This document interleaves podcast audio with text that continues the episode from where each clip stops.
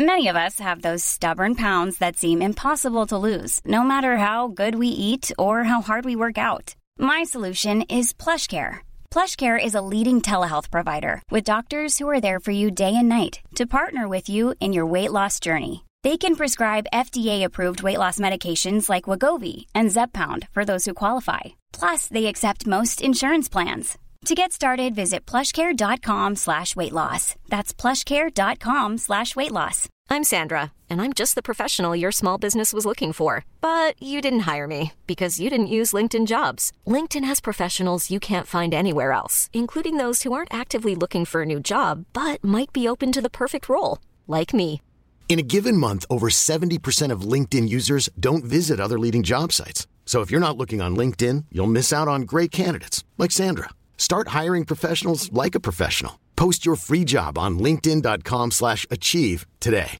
Hi, I'm Daniel, founder of Pretty Litter. Cats and cat owners deserve better than any old-fashioned litter. That's why I teamed up with scientists and veterinarians to create Pretty Litter. Its innovative crystal formula has superior odor control and weighs up to 80% less than clay litter. Pretty Litter even monitors health by changing colors to help detect early signs of potential illness. It's the world's smartest kitty litter. Go to prettylitter.com and use code ACAST for 20% off your first order and a free cat toy. Terms and conditions apply. See site for details. Today's episode is brought to you by Gem Accessories. Gem Accessories is one of the leading accessory manufacturers within the trading card game space. Known for their deck boxes, Gem also has an amazing lineup of binders, backpacks, and more. Some of our personal favorites include the new KLRZ Icons deck boxes, the Secrets binder, and the Jaguar and Puma backpacks. But don't just take it from us, check out some of these reviews on screen. For all these amazing products and more, be sure to check out Gem Accessories using the link in the description down below or on Twitter at XGemAccessories. Again, the description down below or on Twitter at XGemAccessories. Top Cut, welcome to the Top Cut, welcome to the Top Cut, welcome to the Top Cut. Top Cut, welcome to the Top Cut, welcome to the Top Cut, welcome to the Top Cut. Hello, everybody, and welcome into today's episode of the Top Cut Yu Gi Oh podcast. I, of course, am Sunny. I am here with my co host, Caleb. Hello. And I promise this is our first time recording this intro. Take one. Yeah. Surely. It's secretly take two. Nope, nope, nope, Because someone nope. forgot No. to press the record button. Only on the audio. I got the recording on video, just not on audio. I blame you. What did I do? I don't know, but I'm sure there's something. and if there's not, then there will be. Okay, whatever. All right, of course, we want to thank all of you for coming into today's episode of the podcast. We are genuinely thankful that you are all here. And of course, we want to thank all of our wonderful sponsors. So, thank you to Gem TCG, who I'm sure you heard an ad for a second ago, as well as, of course, Dragon Shield and TCG Player, who have given us affiliate links, which are both down below. Click them before you shop to support the podcast at no extra cost to yourself. And of course, we want to thank Millennium Threads for their awesome link code and products. You can use code TOPCUT10 at checkoff for 10% off your entire order. So, of course, the number one way that you can support the podcast at no extra cost to yourself is if you enjoy it, be sure to tell a friend. That way they can enjoy it too. And they can have this twice a week dose of us in their lives. and maybe they'll want it three times a week. And that's where the patron comes in. True. Patreon. and of course, if you're on Apple Podcasts or Spotify, there is a follow or subscribe button. And of course, there's always a subscribe button on YouTube. And there's also a little notification bell if you want to know every time we post something. So, which I promise we won't overload you. We're not that we're not that consistent. Well, we're very consistent on our main episodes, just not on yeah. All right, and of course, let's thank all of our wonderful patrons. So, like Caleb said, if you are on the patrons, then if you're on the $5 and up tier, you get an extra episode every week. So, a huge thank you to Cam Yang, Top Coach Trouble Sunny, and Caleb, Austin Johnson, Kane Martin, Marshawn Jones, Zyphris, Yeet Defeat, AD, Ash Blossom, and No Joy. Knew it for the catnip Lord Vader, Cat Sith. Cat Sith. I am not dignifying this with a response. Knew it. Do it. Earth Machine Best Deck, Epi, has anyone actually read Toy Vendor? HGH Cyber, I am McLincoln. Imagine playing Yu Gi Oh! in 2022 on Earth in the Milky Way Galaxy, in the universe on Earth in 2022 playing Yu Gi Oh! Jared Helton, Mountain Man, Oatmeal Spaghetti, Owen Alvarado, Pig, quitting the game is a floodgate. Rudolph Sprite Farter, Tearlewin's Happiness, Floodgate in your mouth, Unbanned number 95. Konami, Understanding, and Reading are two different things. Virtually Saviors, World, Aaron Gardner, Asami, Ashlish Chaps, Brandon Potter, Cyberdark and Dragon is actually broken, Duty Booty, Dragon, Maidenless Behavior, Hire, Dog Turd. it's such a cheap, easy laugh. Oh Jerry Beans, man. King, King Henry, Old Man Red, Pin Code 143, Ray Powell, Shockmaster did nothing wrong, slaking it up, Sonny is a freaky worm guy, and Vampire Fraulein's the only waifu a person should have. Isn't that right, Sonny? No, it's not right. For a myriad of reasons. That I'm not gonna justify right now. Because we don't have time. And I don't need to explain myself to you. Yeah. So instead, I will fill this space with more Palpatine jokes.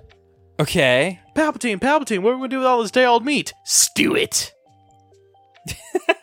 Palpatine, Palpatine, my pencil broke. What am I going to do? Glue it. Palpatine, Palpatine, I need some place to sit. What do I do? I don't know. What do you do? I I had a move it. No, wait, I had a punchline and I forgot what it was. it was something to do with a chair, but I don't know what it was. I don't even know how a chair. I don't even know what you do. What I? How did I lose the joke mid joke? How do you lose a joke mid joke, Sonny? I don't know. I genuinely don't. You know. just do it.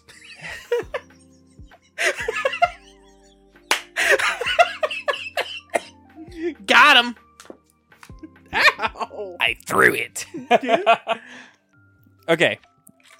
While we're here, and in this segment that doesn't really like have a purpose, Outside of us just goofing off. you, let's let's do a little thing where we tell each other what we learned for the day.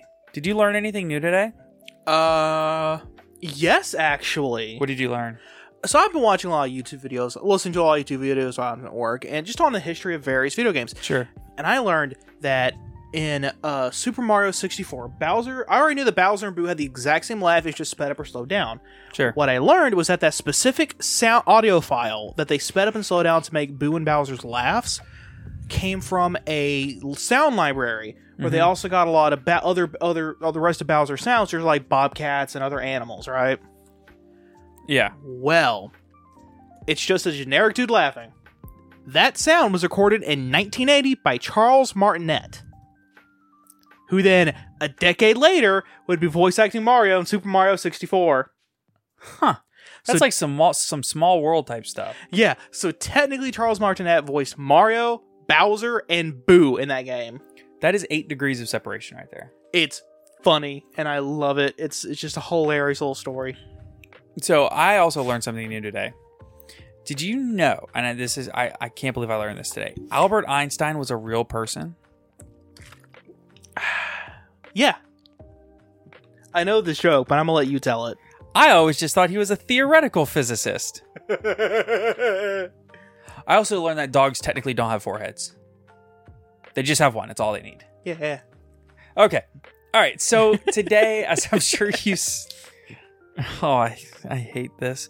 I, I hate bad jokes, but I love them so much. My inner dad just. Ah. So, of course, as I'm sure you saw in the today's title and thumbnail of the video, we are, of course, talking about deck building in Yu Gi Oh! Woohoo! I would say in Yu Gi Oh! deck building is far and away the most important aspect of your game. The game before the game. Yes, absolutely. That's a great way to put it. It's There's- the game of 4D chess before you play a game of normal chess. Right. Deck building is such a critical and integral part of Yu Gi Oh!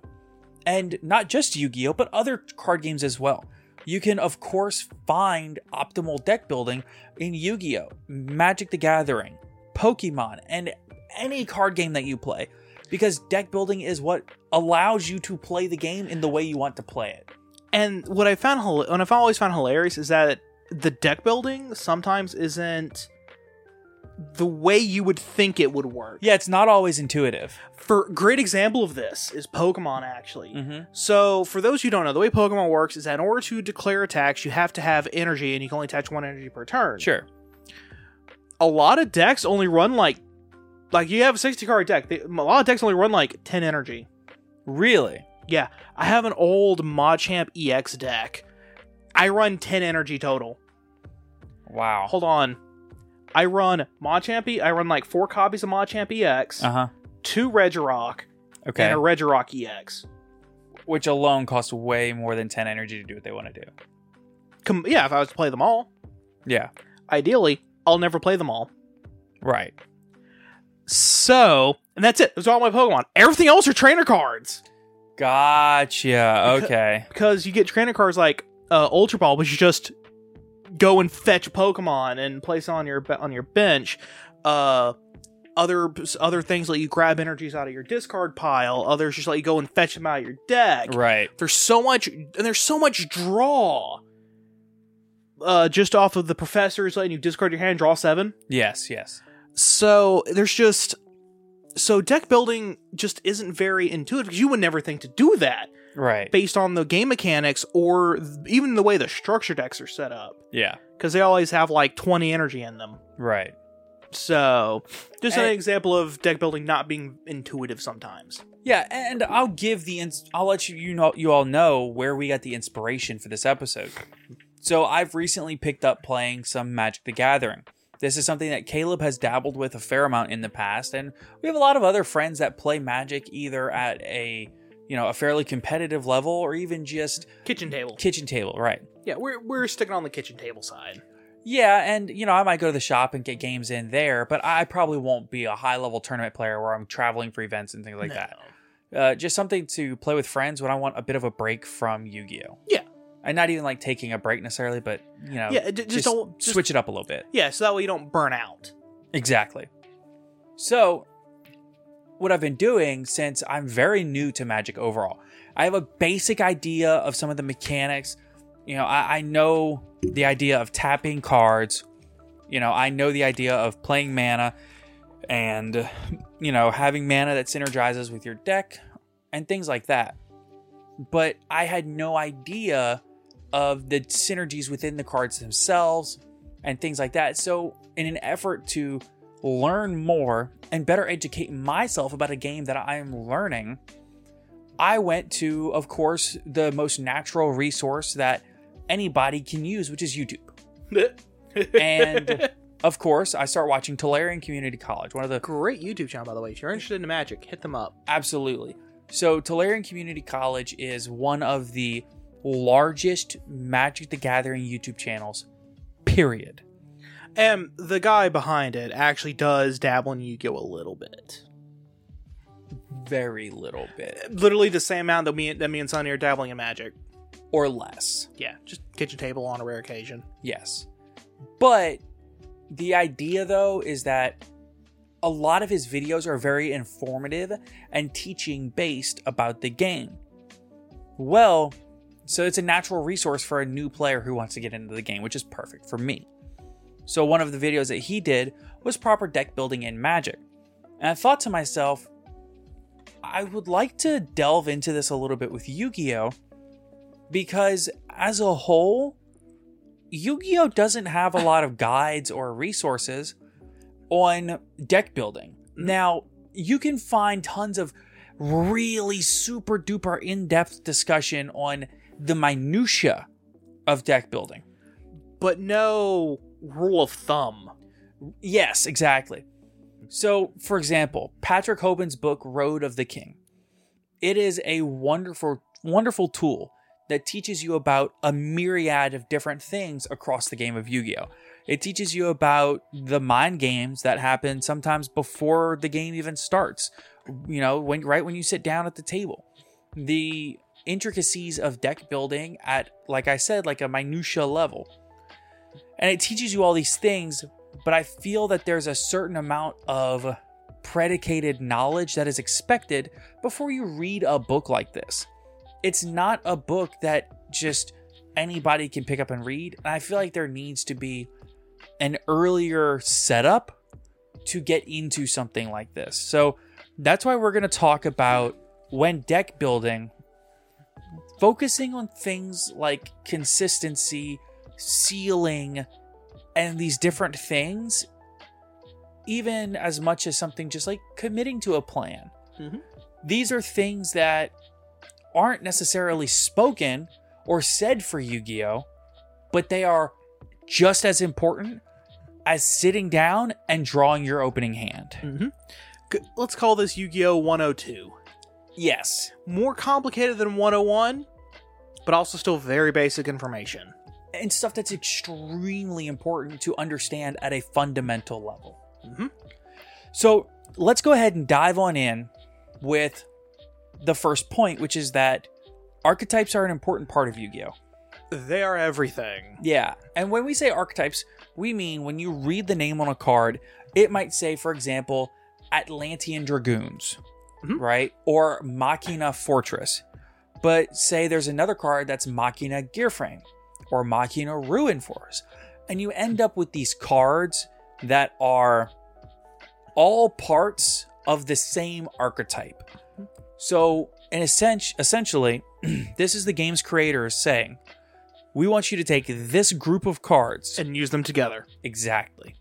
So take these cards, put them together, deck build around this strategy to give yourself an idea of what you want to see your deck do. Oh yeah. And then like a lot of the time then nine times out of ten, those cards with similar names will have effects that kind of build on each other a little bit. Exactly. Uh, a great, actually, a fantastic example of that would be uh, the Madolches, because their whole shtick is just swarming the field and then making rank fours. right. So you have so that so you have the Angelly who can fetch uh, one out of your deck, which then can proc its effect, which can, can proc the effect of Petingcessoeur, who fetches the Puddingcess and lowers her level by one to four.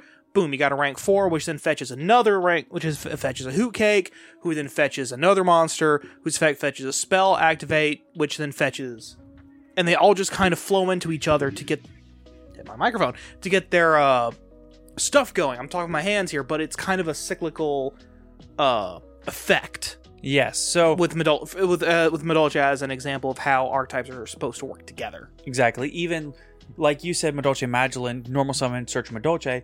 Machinas have the same thing with Machina Gear Frame. Mm-hmm. Normal summon Gear Frame, search any Machina monster. And then like and like all the Machinas are machine, so Machina Right. Fortress is pitch uh, two machines special summon it. And you can even see this in the extra deck. So a good example would be in Sword Soul. You have Sword Soul of Mo Yi. You normal summon it, reveal a worm in your hand, and summon a level 4 token tuner. And hey, guess what? All the Sword Souls are all worms. Yes. And this allows you to synchro summon into a level 8, which the Sword Souls have a level 8 synchro called Sword Soul of Chixiao, mm-hmm. which is a, or Sword Soul Grandmaster Chixiao, which is a level 8 worm synchro, which requires a worm tuner, or no, uh, one monster, one tuner plus one worm non tuner.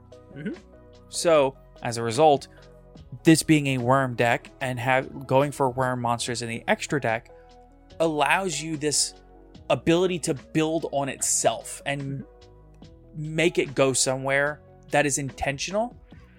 But because of the design of Yu-Gi-Oh, there's this inherent ability to make it pair not just with the archetype, but with potentially anything. Yeah, that some parts of archetypes are just kind of generic. A great example of that, I believe, is uh, Gear uh, G- Gear Gigant X. I believe. Yeah. Detach one, search for a machine. Yes, absolutely. Um, reinforcement of the army. Great example of a generic card. It's just search a level four lower warrior. Easy. Yeah. Uh, yeah. Level is it 4 or 3? Four or lower, Okay, because you can search Stratos. an emergency teleport is a level 3. That's what I'm thinking. yeah, of. yeah. Um, so great. So What I mean by generic is, uh, with Elemental Heroes, they run E Emergency Call, which is an in archetype, uh, search. You can't in archetype search the search, search E call emergency, uh, E Emergency Call, but you can just activate it and search for hero. They also run on top of that reinforcement of the army because it's all of them are warriors, so it just kind of fits. Right. So at, like we're saying, these archetypes are a very integral part of the game. Understanding what archetype you want to play, or even if you're not playing an archetype, a general overarching strategy that you want to play. Do you want to play more mid range? Do you want to play more combo? Do you want to play control? Oh, okay. Like ideally, you want to figure out what style of play you want to you want to do, and Right. then you're gonna want to figure out what archetypes can do that. For example, if I wanted to play control, I know that I would probably want to play either Altergeist or Eldritch. Probably Eldritch. Or labyrinth. Right. If I want to play mid range, some great mid range decks are things like Sword or Tri Brigade Yeah. or Prank Kids originally, uh, right after Meow Moo came out, was a great mid range deck. Mhm. Or if I want to play full on combo, I could play something like Drytron, Dragon Link. Dragon Link, Tearlaments these days is the most, you know, obvious. mo- Sprite. Sprite is a mid range deck. Really? Yeah, It feels really combo-y to me. it can potentially I think just I think because it I think because it like starts out as a combo deck, but it ends on a mid-range board. Yeah, it, it's got a lot of follow through. Yeah. So, the thing to keep in mind here is if you want a control strat, you want something that's going to slow the game down to your pace that you decide and advantage your opponent out of the game. If you want combo, it's something that's going to maybe have a long first turn, but realistically end on a board that your opponent won't be able to break, and then you kill them the next turn. Mid range wants to take that, take kind of an in between approach. Yeah. Best Or- of both worlds. Right, where you take kind of a slower approach to building your original board.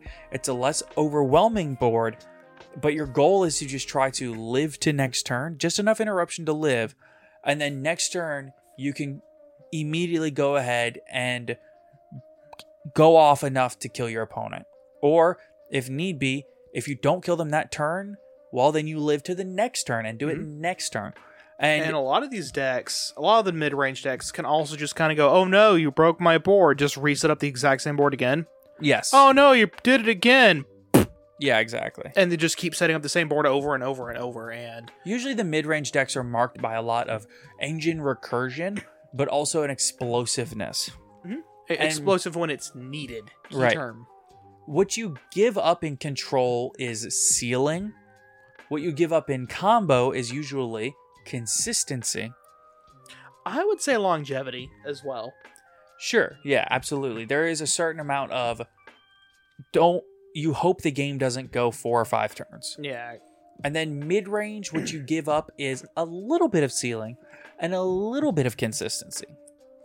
So, I would say decide what you want to play. Once you decide what you want to play, decide what archetype you want to play and build around that archetype. Yeah. Now, let's just say for the sake of argument that you've picked an archetype and no one else is not not very many other people are playing the archetype. I find myself in that position a lot. True. Uh, I mean, just I mean, because just between uh, Marincess when I picked it up, barely anyone was playing the deck at the time. Uh, Labyrinth right now, not a whole not a whole lot of people are playing it. Only I can only think of like a handful of people that are playing it, including myself.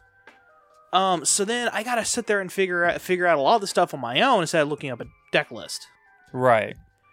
So how do we go about doing that? Well, the first thing you can do is commit to a plan. Yes. So, Um, a lot of archetypes though have built-in plans already. yeah, sure. So the trick is to read the cards and identify. First off, you got to read the cards, That's very important. Read the cards. uh, and then that'll help you ad- so that we can identify what the deck is actively trying to do. Right. Once you understand an end goal of the deck, you can figure out what cards are going to further your strategy to achieve that end goal. Right? Something like a dinosaur deck in Yu Gi Oh! is going to have an end goal of creating an opposing board that your opponent won't be able to break through use of things like Dolka, Dolka Lagia, potentially even like a Borreload Savage Dragon, depending, or even an Abyss Dweller. And, And then even UCT. Oh yeah, using using UCT to stop your opponent from making plays, Right. which is insane that you can do that with them. Yeah, it's crazy. So you have to decide what your strategy is and figure out what cards are going to get you to that strategy. Now, what I would say is another thing that you need to decide is whether you're going first or second. because once you build out the engine of your deck, this is the thing that makes your deck tick. This is the thing that makes your deck go and gets you to that that ending. Mm-hmm. You're also going to have a, some extra space, usually about 10 to 12 spots of space, sometimes 15 if it's a smaller engine. and you need to decide if your plan is to go first or to go second. If your plan is to go first, that means you need to stop your opponent from being able to play. Um, so you run extra, and you also need to keep your opponent from keeping you from playing. Right. So I think th- when you're going first, you want the things you want to include in your deck list are things that are going to allow you to insulate the board that you're already making. So in a deck like Eldritch, I would maybe be running things like floodgates if I'm planning on going Yeah. first. PSY-Framegear Gamma. Sure. Not in Eldritch, but yeah. Well, I mean, you can stop. It can stop the ash on the sanguine. I mean, I guess. Yeah, I wouldn't. I wouldn't. I wouldn't run any hand traps in Eldritch. Yeah, that, it's just as an example. Right. If it's not a good better- example, don't yeah, do that. Don't there do are that. better things to do. Um, I would run floodgates in Eldritch. Yeah. If I'm in a more of a combo deck, I might run something that gives my deck a little bit more consistency because realistically, in a combo deck, your ceiling is your extra insulation. And then in a mid range deck, I would probably run a lot of hand traps mm-hmm. because usually in these mid range decks, there's a way to at least draw a card or two. And you really want to draw into hand traps because if, you know, a combo board might have four monsters that all have negates and this, that, yeah, and the yeah, other. yeah. Whereas with a mid rangey deck, I can have maybe two monsters on board with maybe one back row mm-hmm. and like three or four cards in my hand, and maybe a couple of those are hand traps. Those re- those represent extra forms of interruption, but I don't have to commit them to my board. Yeah, and then another card you kind of also have to consider if you're going first is Solemn Judgment. If you're doing combo and or Control. uh, combo, mid range, or control. Actually, all three of them. I think Solemn Judgment is more of a side deck card. Oh, definitely, but it's still something to consider Right. because of exactly board breakers. I guess, yeah. So We'll get into that into those uh, when we're talking about going second. so going second. Yeah, yeah, it's a great time to great transition there. Yeah, good segue. So, going second is going to be a little bit different of a strategy. When you're going second, a lot of times you're looking for big blowout cards that are going to heavily swing the favor of the game in your favor. So, cards like these are Dark Ruler No More, Forbidden Droplet, Super poly if you can run it. Super Paw is a great one, Lightning Storm, Harpy's Feather Duster, Raigeki. Raigeki, Monster Reborn even can be a blowout card. Now, if you notice something about a lot of these cards, if you just kind of so have know what they do offhand, a lot of them are just kind of you lose everything if you don't negate this. Right. It forces an interaction. Yes. And then a good chunk of the other ones were just your opponent can't respond to them. Yes. So solves the problem anyway. Absolutely. It is so important in Yu Gi Oh! to understand that if you commit to one of these strategies, you kind of need to go all in on it. If you're committed to going second, at this day and age and this point in time, I'm probably playing three Mystic Mine, three Forbidden Droplet, three Dark Ruler no more, and maybe something else along the lines of Lightning Storm. And honestly, maybe also something else like a Duster. Yeah, there's a lot of things you can run in run in that kind of situation and then go in second. Right. Um, again, if your deck can run it, Super Poly is always good. Absolutely. Yeah, Super Poly is a really great card, even especially in today's meta. Um, especially with the likes of Mud Dragon of the Swamp and Garura running around, Yes. which are just generic. Yeah. But I would also caution you in that blowout cards. I, I know when you read these cards, they're like, it's like, wow, this card's insane. But you need to understand that it's not the end all be all. So, a good thing to remember is Raigeki is at three, but it's at three for a reason.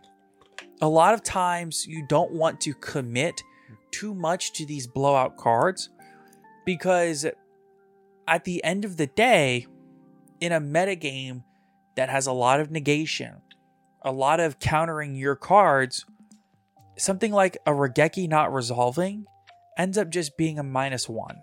Mhm. So, therefore, you don't really want to super duper overcommit to these cards unless you feel that it's going to give you an excessive advantage swing. So, Lightning Storm would get you there. Same thing with Dark Ruler No More. Dark Ruler No More, in terms of pure card advantage, how the cards actually mm-hmm. change when the card is played. Dark Ruler No More is a minus one. But it is such a tempo swing that it effectively can cause you to go plus. It, it literally looks at your opponent's board and says, "That's a nice board you have there. Be shame if anything were to happen to it." Right. on the topic also of stuff to just stop your opponent's negates, there's also uh, kaiju's and an lava golem Yeah, who absolutely. essentially serve the same purpose, but they do it in a different way. Yeah, these are also great going second cards.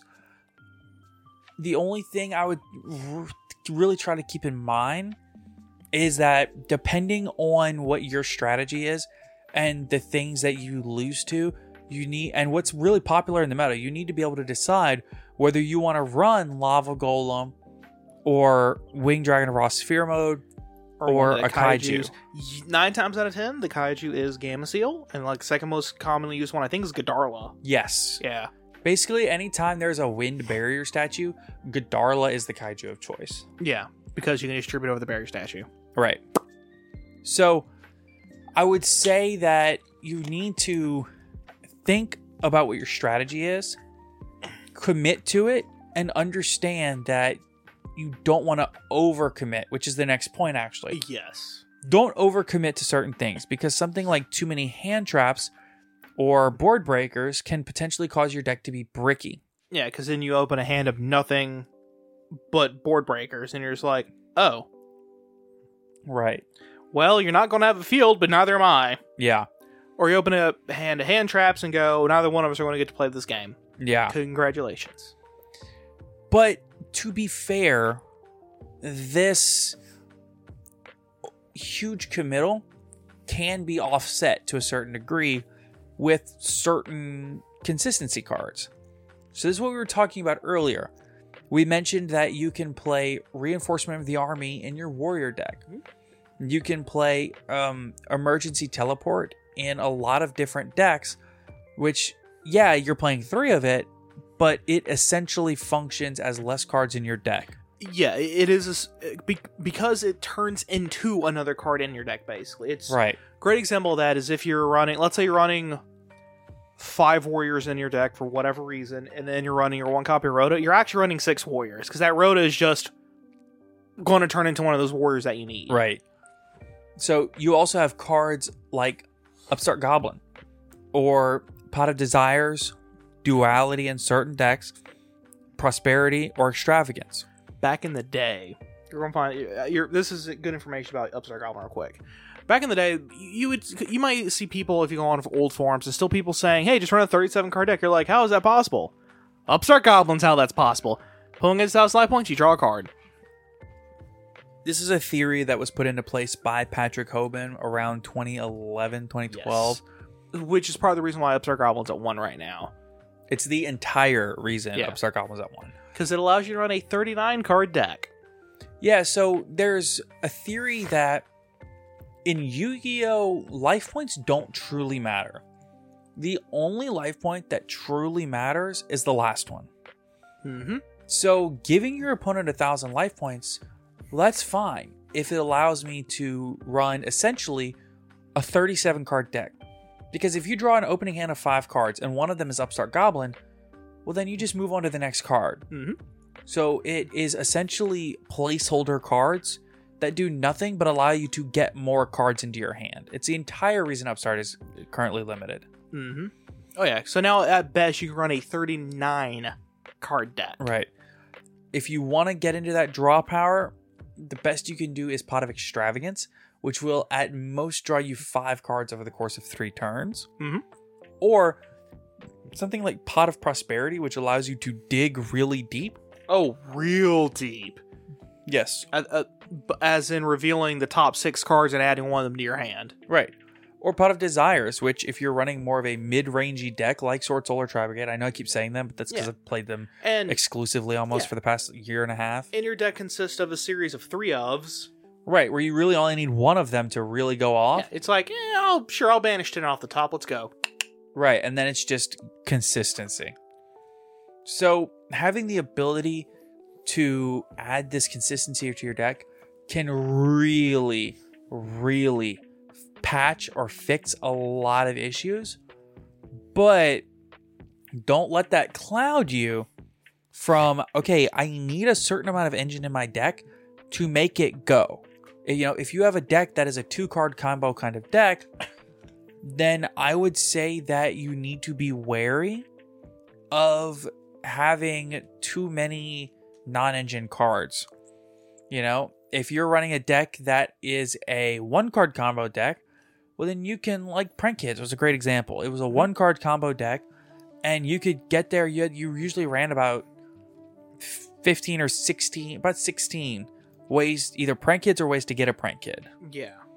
So that left you a lot of room to run non-engine cards as well as consistency cards. Yeah, because then as long as you drew a name or a way to get into a name, you had full combo. Exactly. So the last thing that I want to really say, and I, I really want this one to hammer home, because this is maybe the most important thing I will say. The side deck is just as important as the main deck.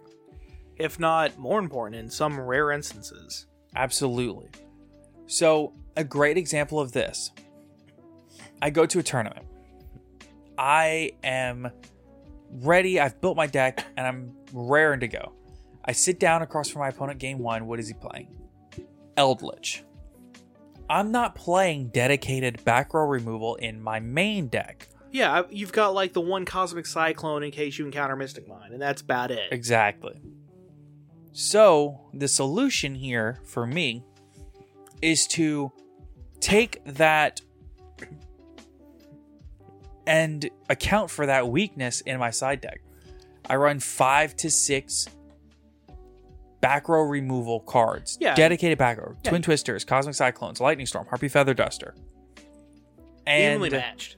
yeah, evenly matched can even be a great blowout against decks like that that are advantage based because if you can hit them with a three for one or a four for one, that's huge. Especially because then you put them in a situation of use it or lose it.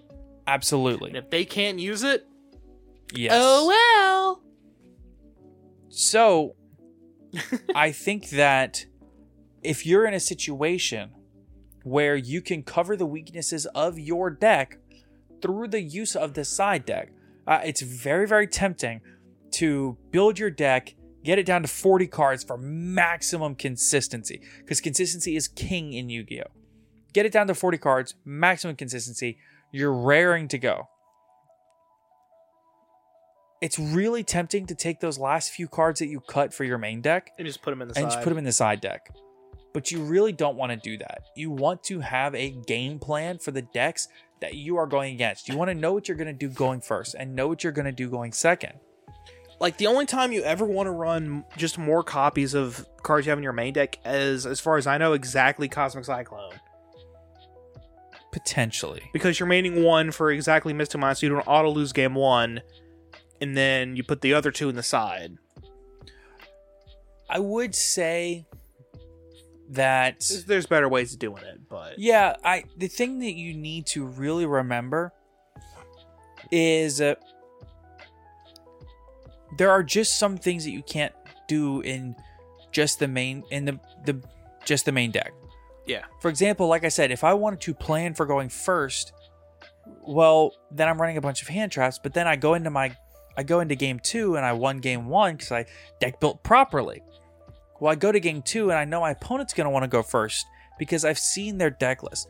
I saw how they played the game. Well, I see that they're going to want to go first, so I decide that I'm going to bring out a bunch of my going first cards. Things like I might bring out Ash Blossom, I might bring out Nibiru, and depending on what I'm bringing in, right? So I might bring in things like Dark Ruler no more, or Forbidden Droplet, or Mystic Mine, things cards that we've talked about. And when bringing these cards in, it gives you a sense of dedicated. Um, what's the word I'm looking for, Caleb? Uh, I'm bringing these cards in, and it gives me a sense of a cohesive strategy. cohesion, I guess, is the word. Right. So, I, just the ability to really commit to this strategy is something that the side deck can provide. But understand, no, if you're if you're doing broad sweeping changes like doing a full going first strategy to a full going second board breaker strategy, then know what cards you're bringing out going first and going second. If you're more game planning for specific metas, for example, when Tri Brigade was a popular deck, Lancea was the best side deck card just about. Mhm. In heavy, heavy combo formats, Droll and Lockbird is one of the best side deck cards. And as you get into these different cards in these different formats, then you have to understand what cards you're bringing in for what matchups and what cards you're bringing in in those matchups going first versus going second. And just as important is what cards you're going to bring out. I try not to side out engine cards if I can. But if I do side out engine cards, I'm siding out maybe those those one of cards that you know give my deck that blowout. You know, I, I don't want to side deck out my main consistency cards. Yeah, If I'm playing Sword Soul, I don't want to side out Sword Soul Emergence. but you might side out like a pot of desires. I might side out more of like uh I mean I have sided out Pot of Desires. Yeah, Yeah. I have. But I'm thinking more like I would side out like the Sword Soul Sacred Summit, the revive spell. Yeah, yeah, yeah. Because it's less you. It's still a good card. It's just less useful Right. As opposed to I don't know, evenly matched. Right. All right. Well, I think that we've really effectively made our point. Yes. Uh, I think like the only thing we really didn't discuss is specifically how to come up with the individual numbers of cards. Sure, let's touch on that real quick. Yeah, okay, yeah. So, okay, so basically the first thing you want to do is pick your archetype. Once you've done that, you need to identify what like what the deck is trying to do and what cards can help you push that at that. Right. Cuz a lot of archetypes have cards that kind of do the archetype thing, but not very well. Right. Um, a great example actually is like some of the older oh, like a great example that actually is uh, Madolche Mufuel or Yeah. Mufui or however you pronounce it.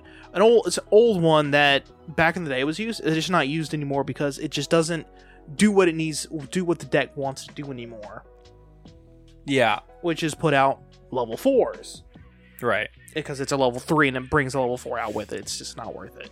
Right. Um, I think, but I think a better example of that would be I'm trying, like I'm trying to think of one off the top of my head, but I'm failing miserably. Of a card that you would run how many of? Like you wouldn't run because it just doesn't. Like one of the archetype cards, you would just ignore. Right. So Geargia has a few cards like that, like Geargia Augur or Geargia Attacker or something like that, which is like the jet. They're just not cards that are really a cohesive strategy within the Geargia archetype. Yeah, yeah. Um, like I'm trying to think of some more pertinent, like some more recent ones. So another recent one would be in the Sword Soul deck. You have Sword Soul Auspice uh Chu Chojin. Yeah, the big dog looking, bulldog looking dude. Yeah, right. Not so run. he's a level six, but unlike Longyuan, he can't summon himself from the hand. So you have to tribute summon him pretty much, or summon him off of like. There's another weird way you can get him out, but it's not worth it. And Yeah. he doesn't have an effect to summon a token, so it just it does not mesh well with the deck. So it's basically completely unplayable. Yeah. So First, just a, just a reminder to everybody: that card got a super rare, but Sword Soul Blackout didn't. Yeah.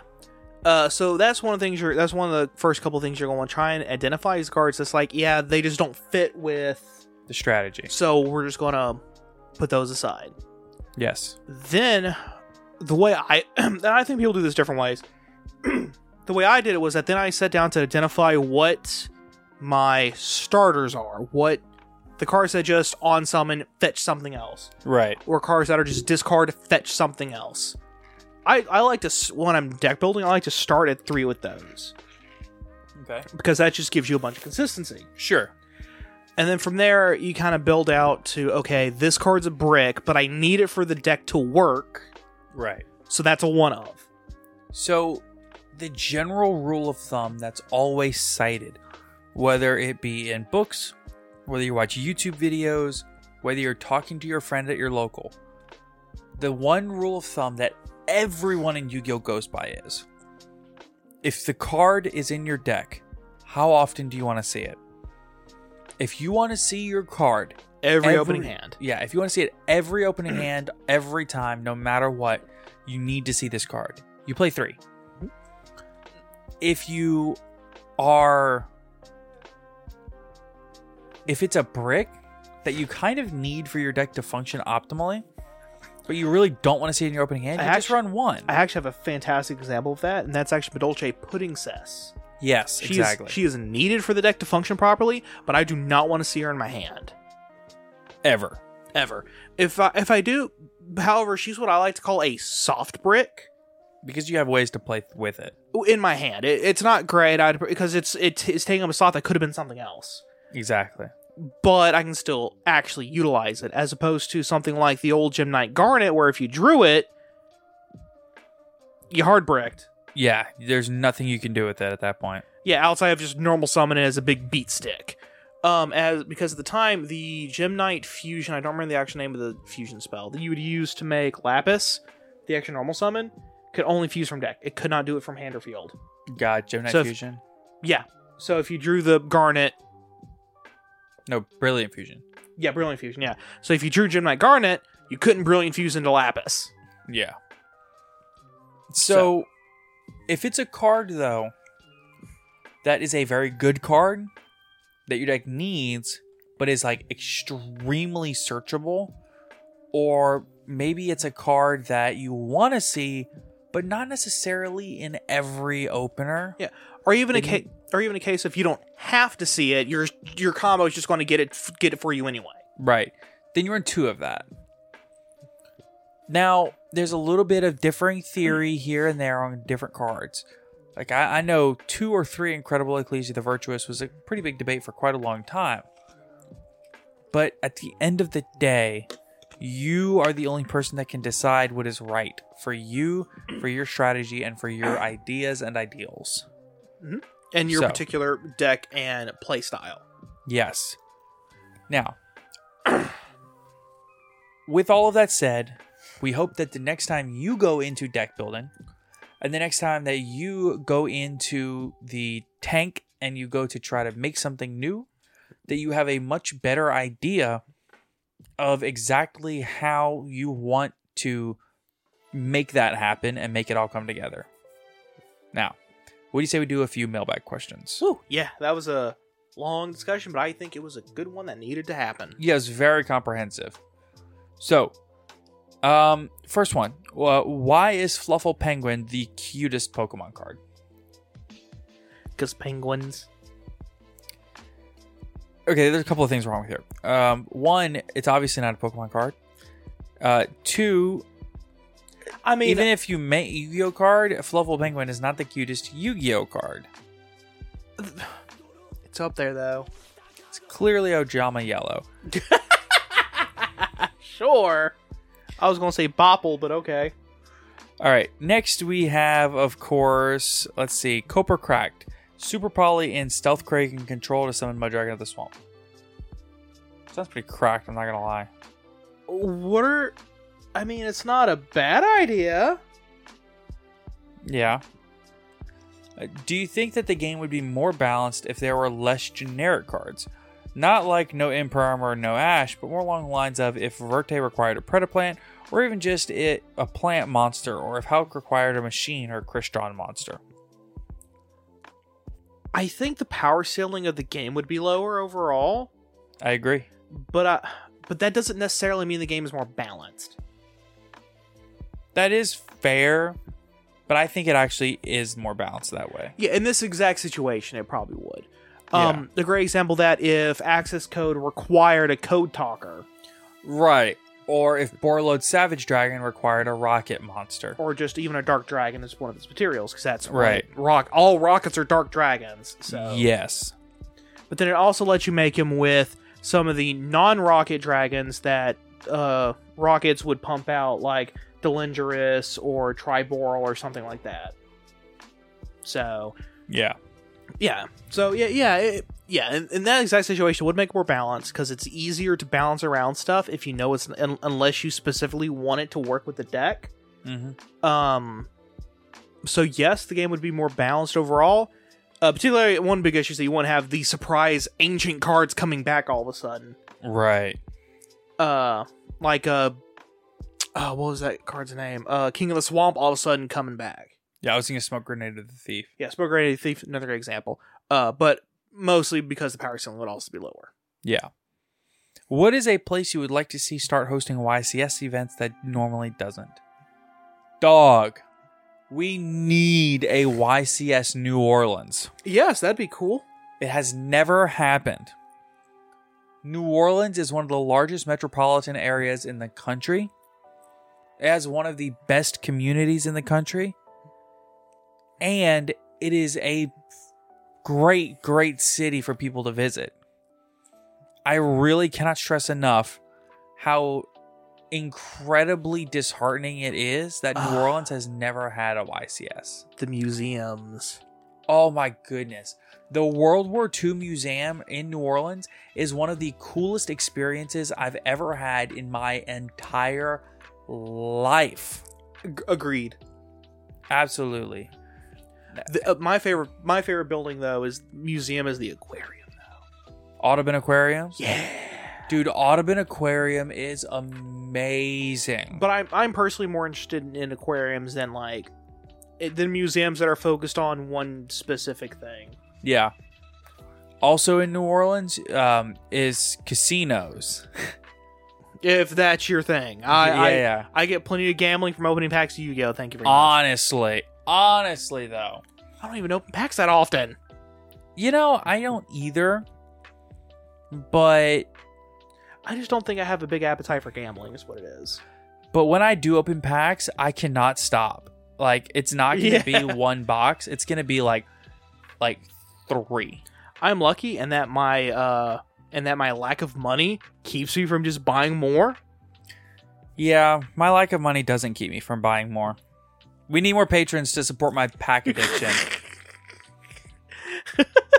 so, Sure. that's all I'm saying, dog. Oh boy. That's all I'm saying.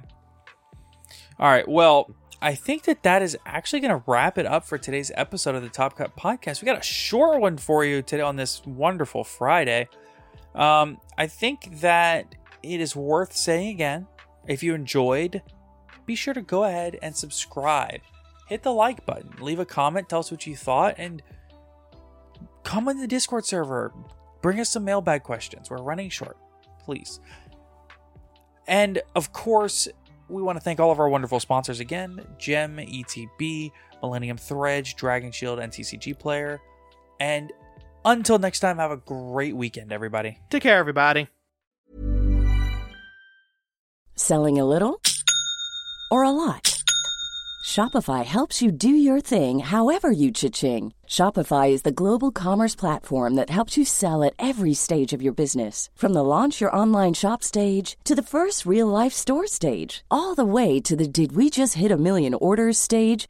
Shopify is there to help you grow. Shopify helps you turn browsers into buyers with the internet's best converting checkout. 36% better on average compared to other leading commerce platforms because businesses that grow grow with Shopify. Get a $1 per month trial period at shopify.com/work. shopify.com/work. Hold up. What was that? Boring. No flavor. That was as bad as those leftovers you ate all week. Keke Palmer here, and it's time to say hello to something fresh and guilt-free. Hello Fresh. Jazz up dinner with pecan-crusted chicken or garlic butter shrimp scampi. Now that's music to my mouth. Hello Fresh. Let's get this dinner party started. Discover all the delicious possibilities at hellofresh.com. Hi, I'm Daniel, founder of Pretty Litter. Cats and cat owners deserve better than any old fashioned litter. That's why I teamed up with scientists and veterinarians to create Pretty Litter. Its innovative crystal formula has superior odor control and weighs up to 80% less than clay litter. Pretty Litter even monitors health by changing colors to help detect early signs of potential illness. It's the world's smartest kitty litter.